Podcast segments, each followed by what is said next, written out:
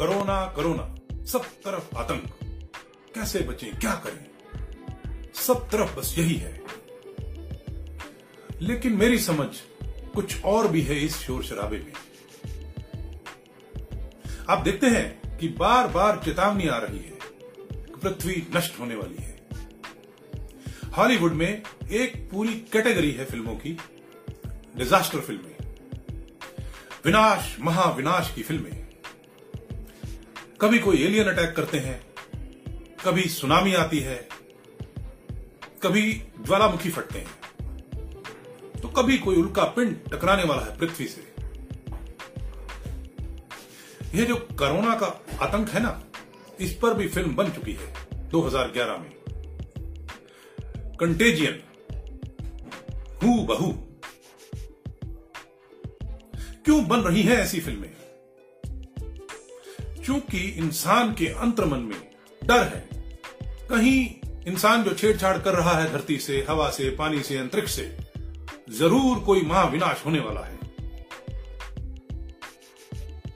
और अब आप इसे सच होता हुआ देख रहे हैं। लेकिन आप देख रहे हैं कि सिवा इंसान के किसी और जानवर को कोई परेशानी नहीं। बल्कि जानवर तो खुश होंगे। उन्हें काट पीट कर खाने वाला आज खुद परेशान है। हवा, पानी, सब खुश होंगे। जंगलात खुश होंगे। धरती खुश होगी, क्योंकि उसकी छाती पर मूंग दलने वाला इंसान। उसका सबसे निकम्मा पुत्र इंसान, जो माँ की छाती से दूध पीता पीता, माँ की छाती से लहू पीने लगा, वो इंसान आज डर से घर दुबका बैठा है।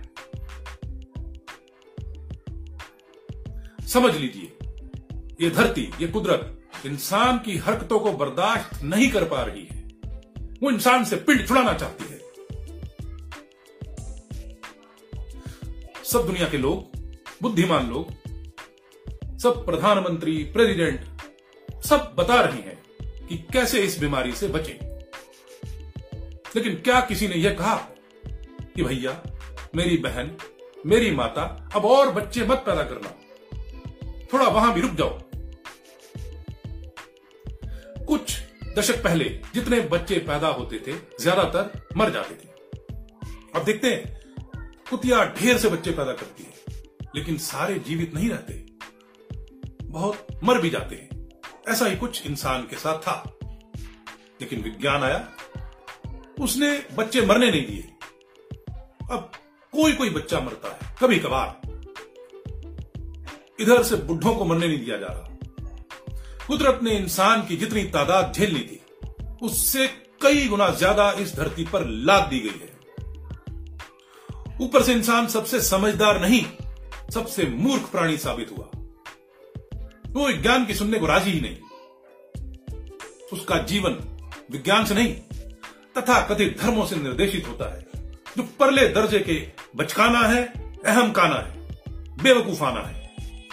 ऐसे में इंसान ने इस धरती माता की ऐसी तसी कर दी। कुछ ही दशकों में जंगल जला दिए, नदियाँ टट्टी पेशाब से भर दी, हवा जहरीली कर दी। मैंने खुद कई बार कहा, जिस तरह से इंसान जी रहा है, एक दो पीढ़ियों से आगे नहीं चल पाएगा, विदा हो जाएगा। बात समझिए, सवाल कोरोना का ही नहीं है। यह मसला हल हो भी गया। तो दूसरा पैदा हो जाएगा। दूसरा हल हो गया तो तीसरा पैदा हो जाएगा। कोई नहीं बता रहा तुम्हें कि समस्या क्या है। असल समस्या क्या है।